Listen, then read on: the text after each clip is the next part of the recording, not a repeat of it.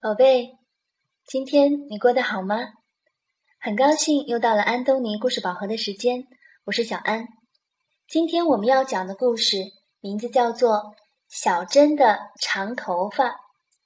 这个故事的作者是来自日本的高楼芳子。好了，我们一起来听故事吧。小叶和小美留着长头发。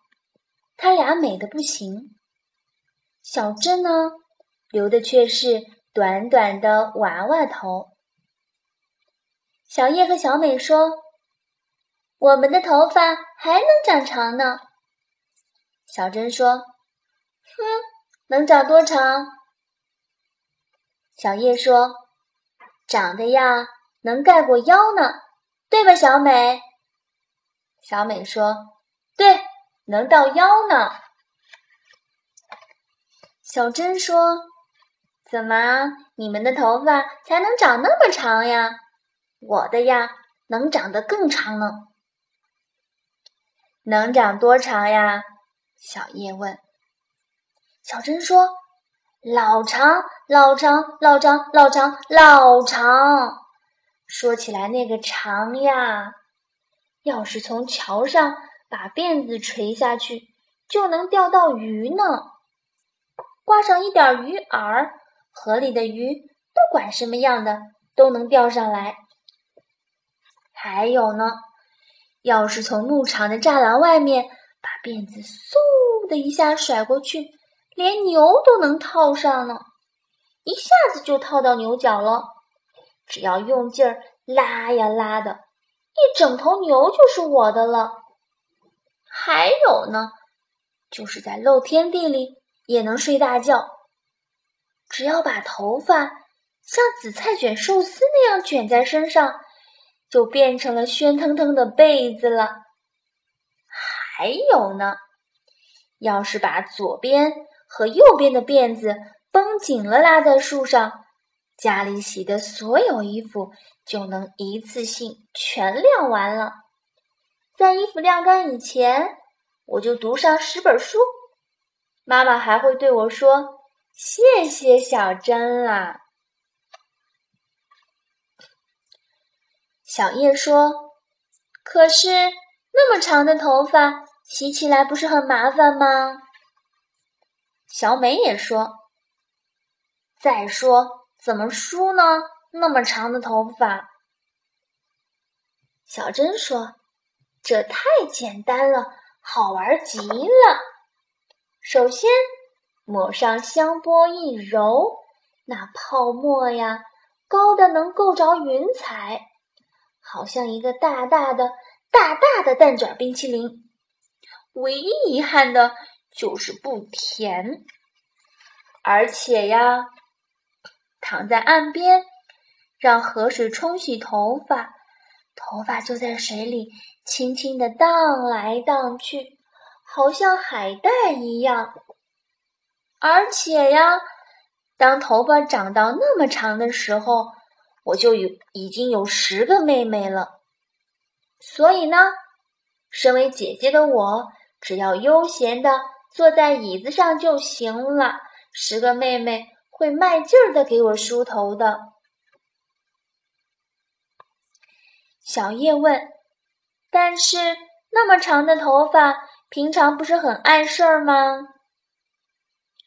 小美问：“是啊，是啊，拖在地上不难受吗？”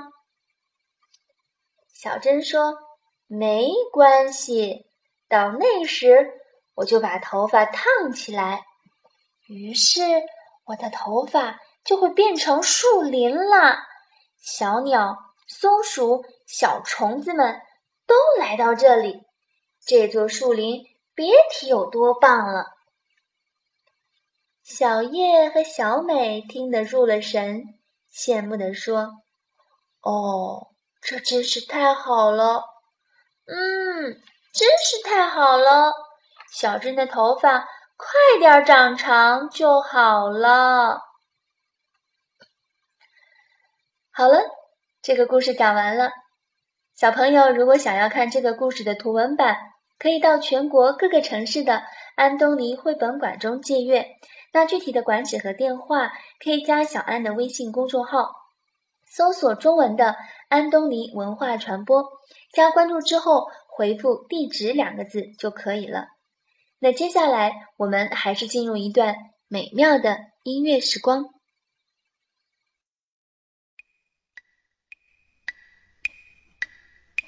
My grandfather's clock was too large for the shelf, so it stood ninety years on the floor. It was taller by half than the old man himself, though it weighed not a penny weight more. It was bought on the morn of the day that he was born, and was always his treasure and pride. But it stopped short, never to go again when the old man died. In watching its pendulum swing to and fro, many hours had he spent while a boy. And in childhood and manhood the clock seemed to know, and to share both his grief and his joy.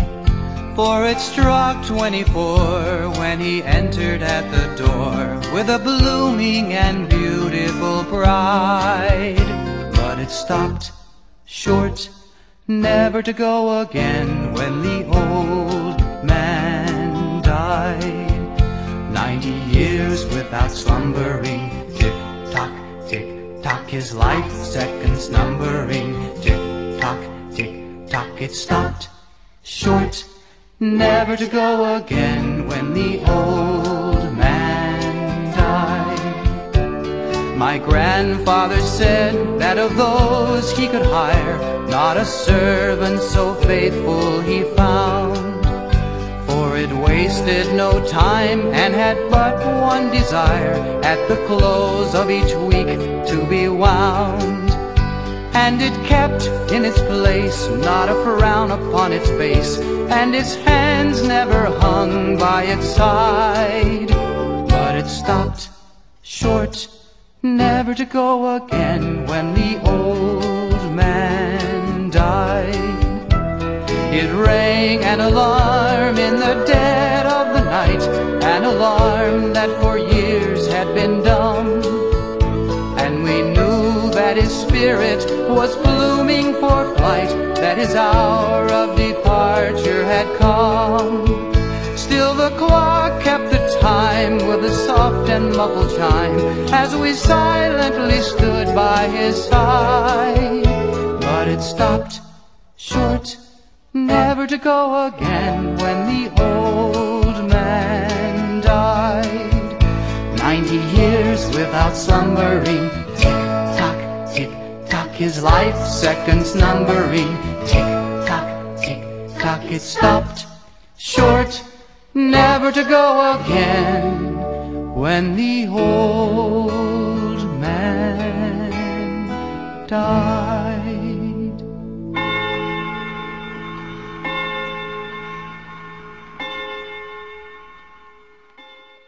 好了，今天就到这里吧，晚安。